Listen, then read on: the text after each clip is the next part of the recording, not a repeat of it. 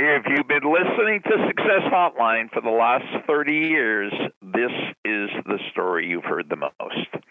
You've reached Success Hotline, message eleven thousand five hundred sixty-eight. I'm Doctor Rob Gilbert, and today's message is specially dedicated to the Maine Principal Association and Holly Blair, Executive Director.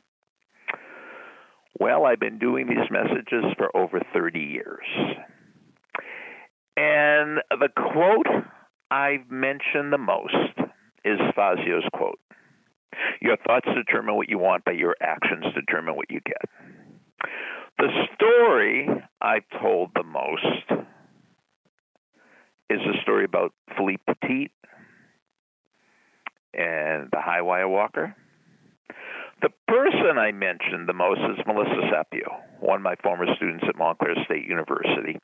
And she's the only student I know that went through college with a perfect four point oh average. And when asked how she did it, she said no matter what her professors asked her to do, she would do more than expected. So if her math professor said the assignment for next time is to do problems one, three, and five, Melissa would do one, two, three, four, and five. And that's why Melissa Sapio is now Doctor Melissa Sapio. But the one thing I've mentioned the most on Success Hotline is a riddle. And I tell this over and over again because people might hear it, but they do not get it. There are three frogs sitting on a log, and one frog decided to jump off the log. How many frogs are left on the log? There are three frogs sitting on a log, and one frog decided to jump off the log. How many frogs are left on the log? And almost everybody said, well, it's pretty simple. Three minus one equals two. And I said, well, but it's a riddle, so you know there's a little trick to it, because the answer is three. Because just because the frog decided doesn't mean it did it. There's a big difference between decision and action.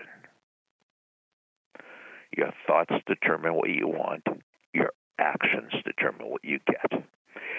Thank you, Doctor Sapio. Thank you, Fazio. Message over.